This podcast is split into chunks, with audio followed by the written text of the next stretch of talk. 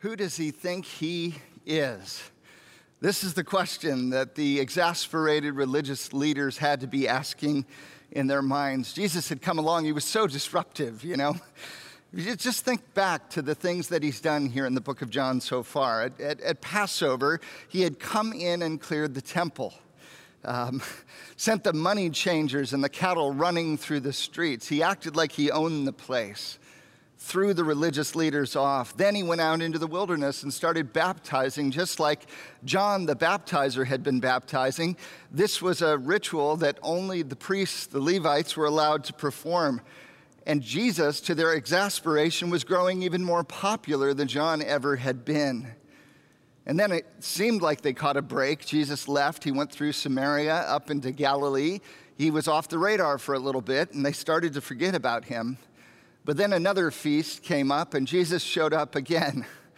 And he healed this guy on the Sabbath of all things and challenged their interpretations of the Sabbath law. Remember what he said last week?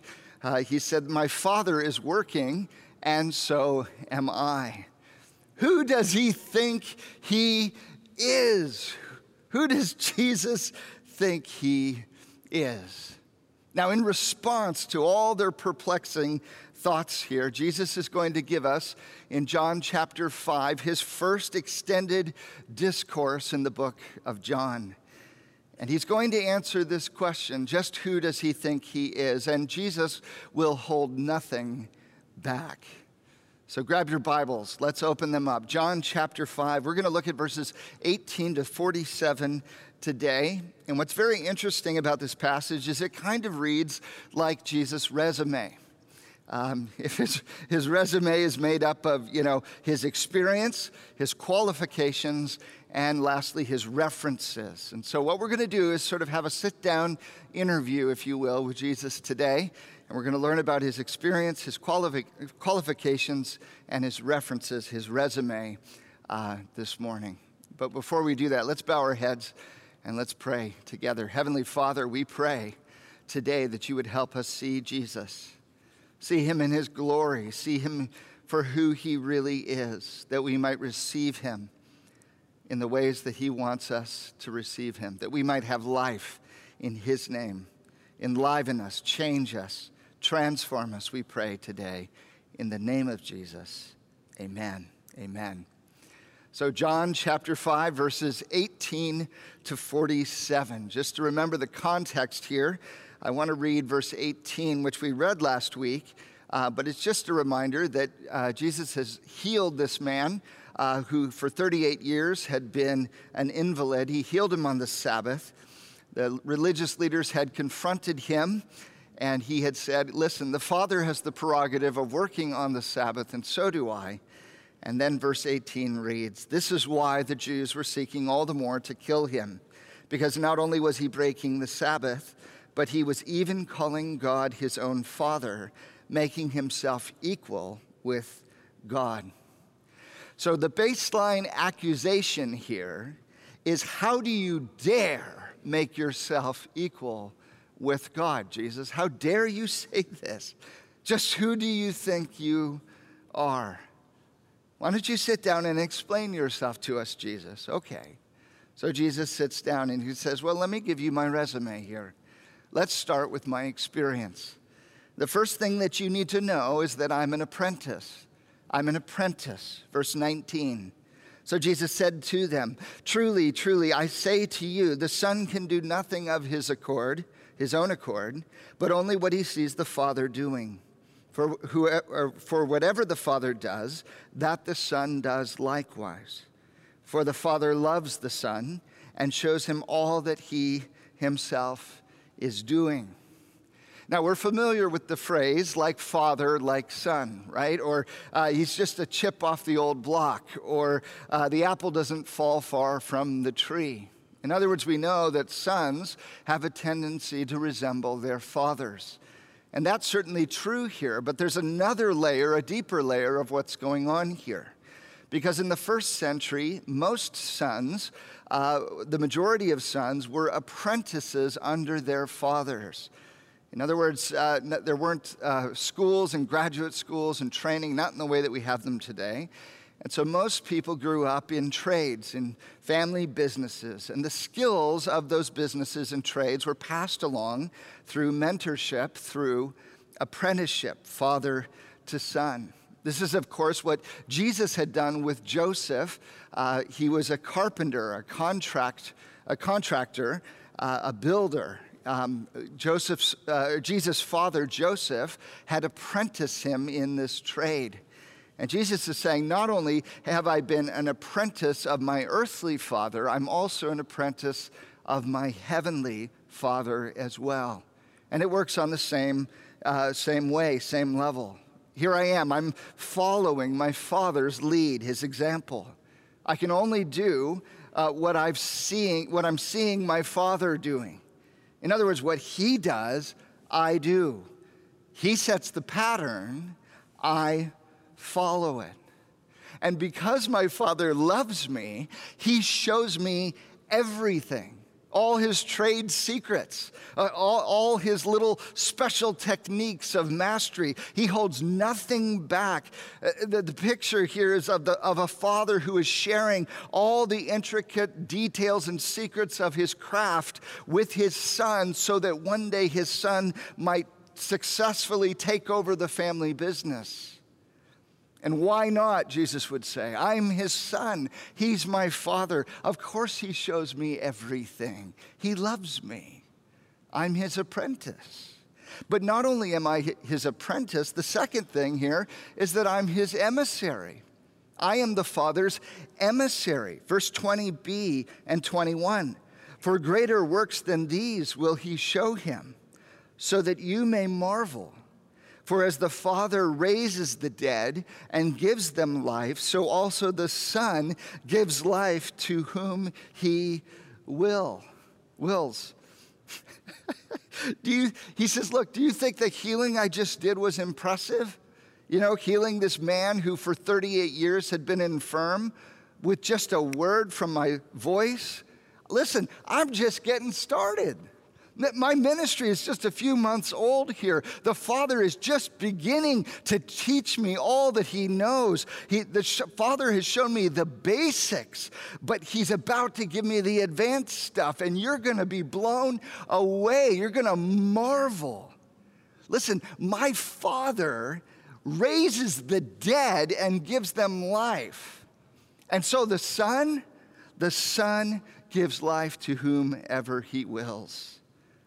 You think this little poolside healing, this thing, this poolside healing's got you flabbergasted? This thing?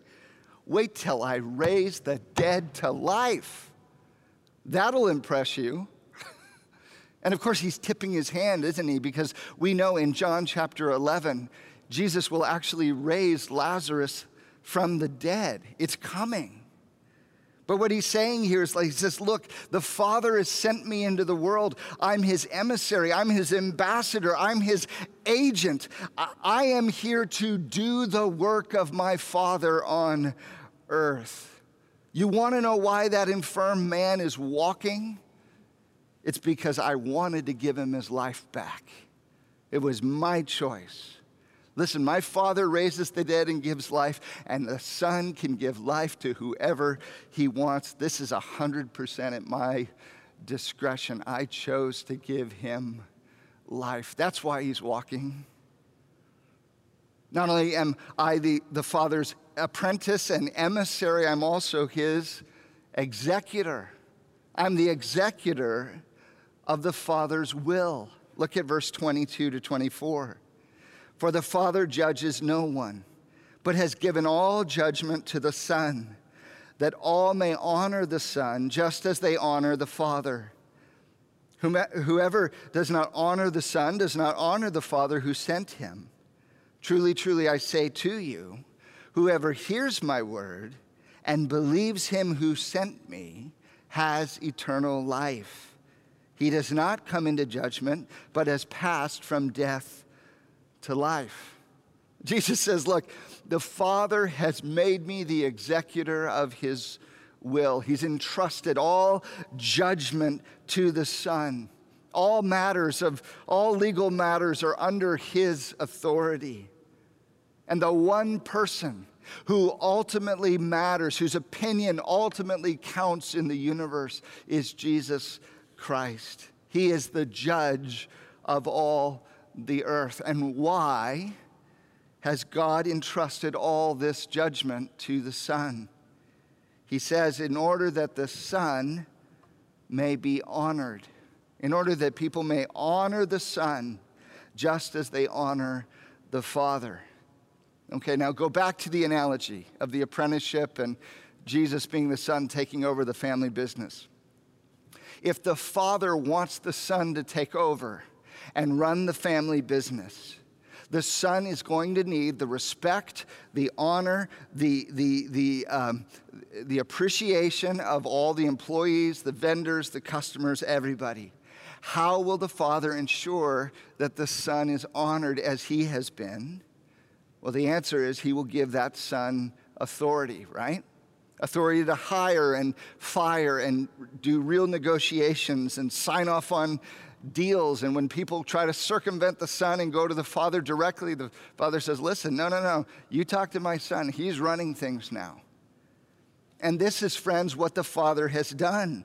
He has given all judgment, all authority over to his Son he says, Listen, I want you to respect him. I want you to listen to him. I want you to honor him.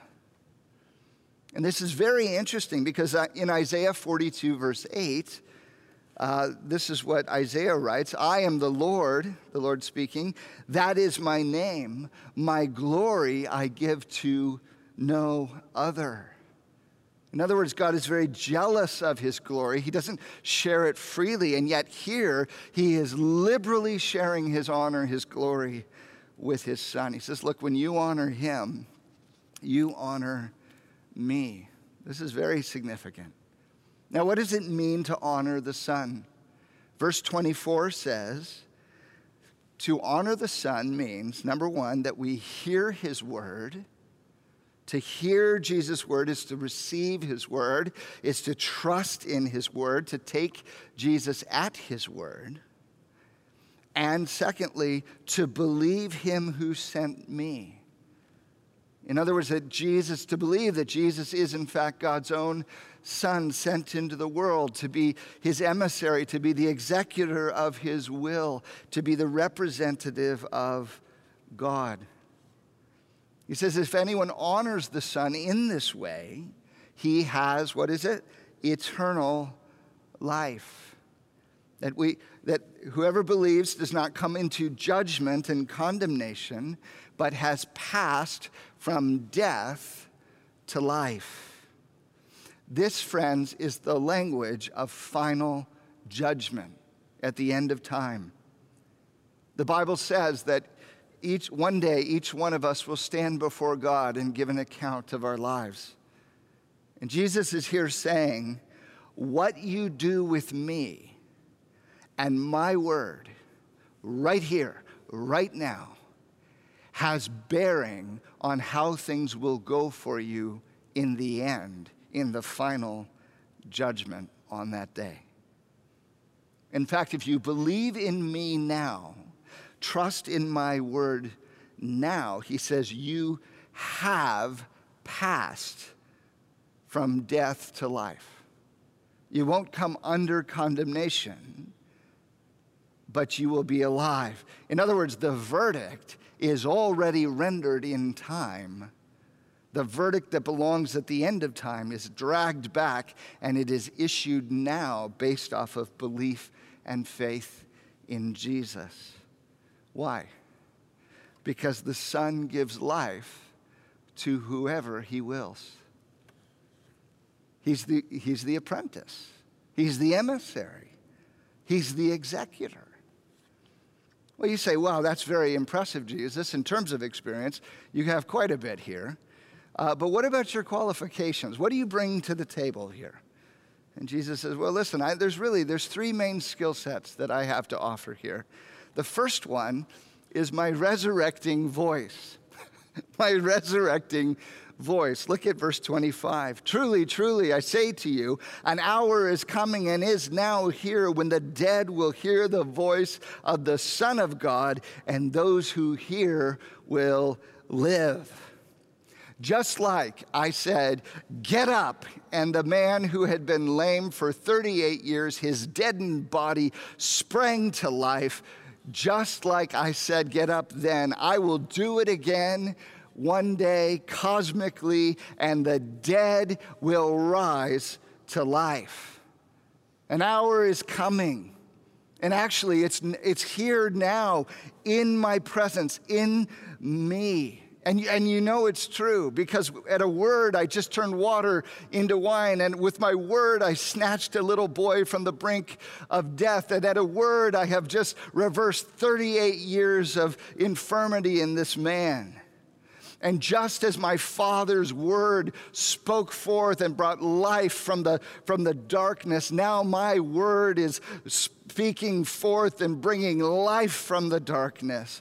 And one day I will do it again on a cosmic scale, and the dead will rise. Because that's rooted in the second skill I bring to the table, which is my inherent vitality. My inherent vitality. Verse 26 As the Father has life in himself, so he has granted the Son also to have life in himself. So, friends, listen, it is true that we are alive and God is alive, but, but in very different ways.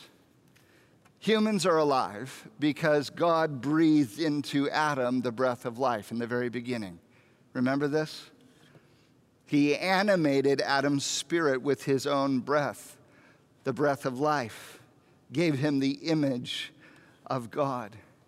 And this is passed down to us, this, this dual identity of who we are. We are both physical and spiritual beings. We have physical bodies and we have the spirit of the breath of God in us. So animals only have the physical, angels only have the spiritual. But as human beings made in the image of God, we have both bodies and souls. We have physical and spiritual dimensions. We're amphibians, if you will, and we can crawl out uh, from the water onto the land. We live in both spiritual and physical dimensions. We're amphibious like that. And in both physical and spiritual dimensions, we are contingent beings. We are dependent beings. We're derivative. In other words, we, we don't have life in and of ourselves. We need to draw life from other sources. So, on the physical side, we need food, we need water, we need air, otherwise, we die. And on the spiritual side, we need a loving life connection with God. He is our nourishment, He is our life, our strength, our everything. In other words, our life is not a renewable resource. It's always depleting, and it is fueled and sustained by things outside of us. But God's life, friends, is very, very different. God has a life in himself. He is self existent. He is self sustaining. He's non contingent. He's independent. He's an originator of life. God's life is 100% self generated. It is 100% renewable. He is the fountainhead of life. When Moses asked God for his name, what did he say? He said, I am that I am. In other words, I am the self existent one. See, Jesus says here the Father has life in himself, and he has granted that the Son may have life in himself as well. Just as the Father has renewable, non contingent life in Himself, the Son also has renewable, non contingent life in Himself. This is the reason, because of this fountain of life within Jesus, this is the reason for His resurrecting voice. It's inherent in his vitality as the Son of God, which under, undergirds his third skill set that he brings to the table here, which is his judicial authority. His judicial authority. Verse 27 And he, the Father, has given him authority to execute judgment because he is the Son of Man. Do not marvel at this, for an hour is coming when all who are in the tombs will hear his voice and come out. Those who have done good to the resurrection of life, and those who have done evil to the resurrection of judgment. I can do nothing on my own. As I hear, I judge, and my judgment is just, because I seek not my own will, but the will of him who sent me. He says that God the Father has given Jesus not only the authority to raise the dead, but the authority to exercise final judgment over them, over humanity, because he is the Son of Man. Now, this phrase, the Son of Man, is Jesus' favorite title for himself. He uses it all the time, and it speaks at one level of his humanity because he is truly man, but it also speaks of his divinity because he is truly God. His title actually comes from Daniel chapter 7, verses 13 to 14. Let me read them for us here. Behold, with the clouds of heaven there came one like a son of man. And he came to the Ancient of Days and was presented before him. And to him was given dominion and glory and a kingdom and all that all peoples, nations, and languages should serve him. His dominion is an everlasting dominion which shall not pass away, and his kingdom one that shall not be destroyed. Right before Jesus returned to heaven, he looked at his disciples and he said, Listen, all authority in heaven and in earth has been given to me. All authority. He is the Son of Man. Not only will he raise the dead, but he will preside in judgment and he will render the verdict.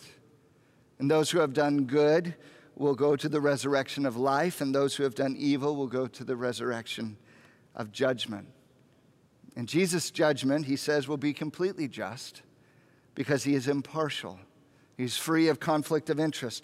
His only concern is to uphold perfect justice according to the Father's will. Jesus is telling us, friends, that every person in world history will one day stand before him for judgment. That we will, no one will get away with their crimes. That people who shoot up schools and then take their own lives will answer one day for their choices. That the architects of genocide and holocausts and ethnic cleansings will finally be held accountable in perfect justice. And at one level, that's very reassuring, isn't it? We need to know that justice will be meted out in the end. But at another level, it's quite frightening to think of standing before God, giving account for, as Jesus says in Matthew 12, 36, every careless word we've ever spoken. To have everything exposed, it's, it's, it's frightening. How can anyone stand in that day? Because we're all marbled beings, aren't we? we? We all have good and evil coexisting, intertwined in our souls. How will we survive that judgment day? Well, remember verse 24? Remember what Jesus said? Truly, truly, I say to you, whoever hears my word and believes him who sent me has eternal life.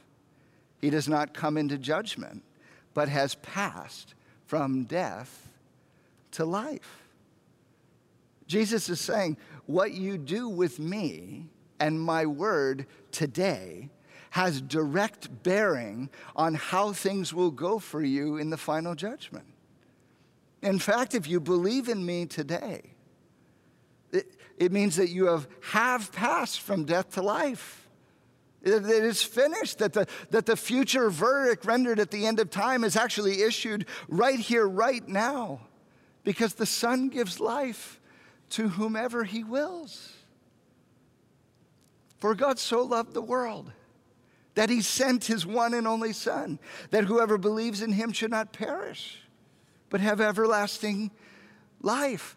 For God did not send his Son into the world to condemn the world, but in order that the world might be saved through him. Now, that's quite a resume, isn't it?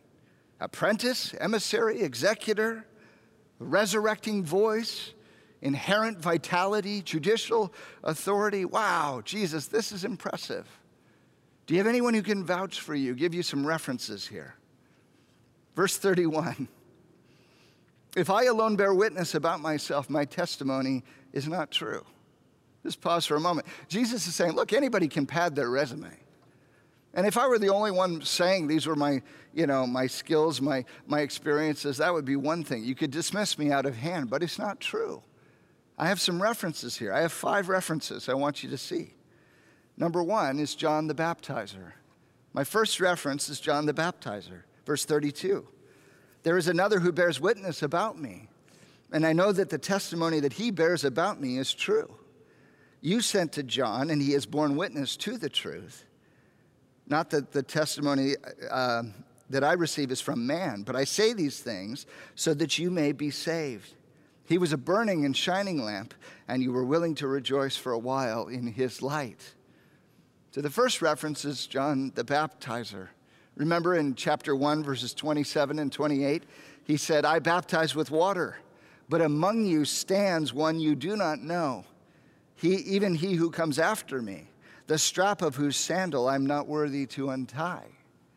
And then the next day in verse 29, he said, Behold, the Lamb of God who takes away the sin of the world.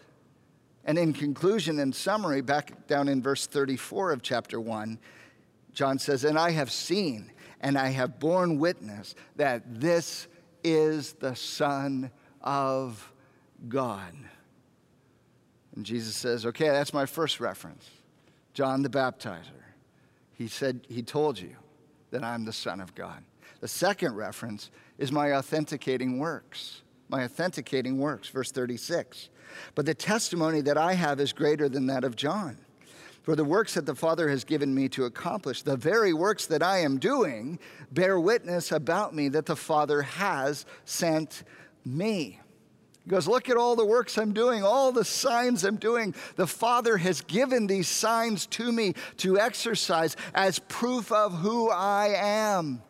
That's why I turned the water into wine. It's why I cleared the temple. It's why I, I healed the boy with the fever. It's why I just healed the man on the Sabbath who had 38 years of infirmity. These are all signs, they're all witnesses, they are all demonstrations of the power and authority that the Father has vested in me. This is my second witness here. My second reference is the authenticating works that I'm doing.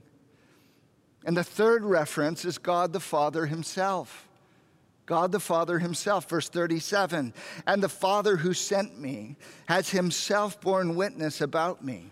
His voice you have never heard, for His form you have never seen, and you do not have His word abiding in you, for you do not believe the one whom He has sent. The Father has borne witness about Jesus, friends. In his birth, God sent angels and a star to announce the birth of his son. At his baptism, the Father spoke and announced, This is my beloved Son, in whom I am well pleased. Listen to him. And in every miraculous sign, every exercise of power, the Father's endorsement of the Son rings out. And so, in rejecting the Son, friends, they are rejecting the Father as well. He is the third reference. The fourth reference is the Holy Scriptures. Look at verse 39. You search the Scriptures because you think it, that in them you have eternal life, and it is they that bear witness about me. Yet you refuse to come to me that you may have life. The Scriptures point at every turn to the person and work of Jesus, friends. And here you have the religious leaders who are experts in the Bible. They understand it inside and out. They think eternal life is to be found in searching the scriptures. And there, all these scriptures are pointing inexorably to the person of Jesus, the Word of God pointing to the Word of God, Jesus, who is the fulfillment of it all. And he says, I'm right here in front of you but you won't come to me. I have life, but you will not have it. The scriptures are the fourth reference. Now, there's a little bit of an aside here in verses 41 to 44. Uh, Jesus looks at the, at the religious leaders and he can tell they're not happy with him. They're very upset. In fact, John has already clued us in that they intend to kill him. And so he has this little aside, verse 41 I do not receive glory from people, but I know that you do not have the love of God within you. I have come in my Father's name, and you do not receive me. If another comes in his own name, you will receive him. How can you believe when you receive glory from one another and do not seek the glory that comes from the only God? Here, it's basically what Jesus is saying here is he says, Look, I know I'm not popular with you right now. I, am not receiving a whole bunch of praise and glory and honor from, from humans, from you people. But I see the depths of your heart. I know what's inside of you, and you don't love God. Because if you loved God, you would love me, you would receive me. Here I am. I have come from the Father. I bear his name and everything. Right? You know, I'm, I, am i am here in the, in the family business name, right? Uh, Yahweh and Son uh, bringing life for, for, since the foundation of the earth, right? I mean, here I am in the, I, car- I carry the family business name. You won't even receive me. The irony is that if a fake Messiah showed up, and started doing little magic tricks and whatever and claimed to be Messiah in his own right and name, you probably would receive him. Uh, he'd be popular. He'd, he'd, be a political hero. Uh, you'd be interested in all the fame and fortune and glo- human glory he would bring your way. But here I am right in front of you. The glory of God incarnate in the face of Jesus Christ. Here I am, and you will not receive me. You're not interested. The fifth and last reference here is the prophet Moses the prophet Moses, verse 45. Do not think that I will accuse you to the Father. There is one who accuses you, Moses, on whom you have set your hope. For if you believe Moses, you would believe me, for he wrote of me. But if you do not believe his writings, how will you believe my words? He says, Look, you, you pride yourself on being faithful to the Torah to the writings of Moses, to the law of, of God. And I'm telling you, all of it points to me. Moses was writing about me. The Torah points to me. And if you believed him, you would believe me. And I'm telling you, on the last day, I'm not going to be the prosecuting attorney. Moses will, because he wrote about me. And you didn't listen to him. It's quite a resume, isn't it? It's quite, quite a list of references. What does it mean for us? What does it mean for us? Two things quickly as we close. Number one, Jesus is the only one really able to help us. Jesus is the only one really able to help us. Friends, if the Bible is right, and, it is, by the way, our life is contingent. Uh, we are dependent beings, our, our life is derivative. And just as we have to eat and drink and breathe in order to live physically, we need a life connection with God in order to live spiritually. But each one of us in our sin, when we sin, unplug from the only source of life in the universe that is there spiritually. And so we die on the inside. And no amount of good deeds, self help, good intentions, or religious effort can make a dead person live again. It's impossible. But Jesus can. With just a word, Jesus can make us alive. He can do it right now, spiritually, inside of us, and one day He will do it physically as well. Only Jesus is able to help us, really, friends because he's the only one who can resurrect us. See, see, if we were just lost, if that's our biggest problem, we're just lost, all we need is someone to give us directions. If, if, if we're just sick, all we need is somebody who can heal us. If we're just ignorant, all we need is a, uh, is a teacher. But if we're dead, the only thing then that can help us is a resurrection someone to resurrect us. The religious leaders asked, Who does he think he is? Well, he told Martha after as he's about to go raise Lazarus from the dead in John chapter 11, verses 25 and 26. Here's who he thinks he is. He says, I am the resurrection and the life. Whoever believes in me, though he die, yet shall he live. And everyone who lives and believes in me shall never die. Do you believe this? Now, how does he pull that off, friends? Well, this is the gospel that Jesus died in our place and for our sake, that he took our condemnation, our death, that we may have life in his name. He rose again to defeat death and Satan and sin, to liberate us and set us free. This is why he came. And the second takeaway for us today is listen, if Jesus is for us, we have so much to be thankful for. If Jesus is for us, friends, we have much to be thankful for. Remember, Jesus said, He calls out to us, Truly, truly, I say to you, whoever hears my word and believes him who sent me has has, present tense, has eternal life. He does not come into judgment, but has passed from death to life.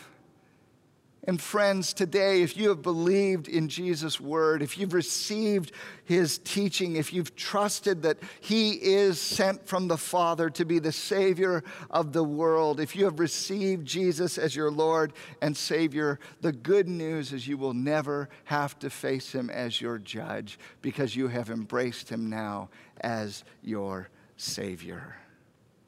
And you are alive today because of him. You have passed from death to life, no condemnation. The verdict from the end of time has been declared and issued right here on the basis of who Jesus is. And friends, listen, nothing can take that away from you. Nothing can take that away from you. Not even 2020 can take that away from you in Jesus, we have so much to be thankful for. You are alive today because of Him. Aren't you glad? Aren't you amazed at who this Jesus is? Who does He think He is? He is the resurrection and the life. Let's worship Him together. Let's pray. Father, we thank you for Jesus Christ, who is our living hope the one who speaks and the world changes, the dead rise, and everything is made new through him. He is the rescuer, He is the redeemer, He is the recreator, He is the resurrection and the life. There's no one like Jesus. These claims are out of this world. And we believe that Jesus is the Son of God, that He is Savior of the world, that He is life come for us. We trust ourselves, our fate, our future, our history, all that we are into His nail scarred hands, His resurrected life for us we believe. We hear his words, his voice, and believe he is the one sent from you. Help us to trust him. Help us to throw all the weight of our souls and life upon him. Help us to experience life in his name through his power. We pray this in Jesus' name. Amen.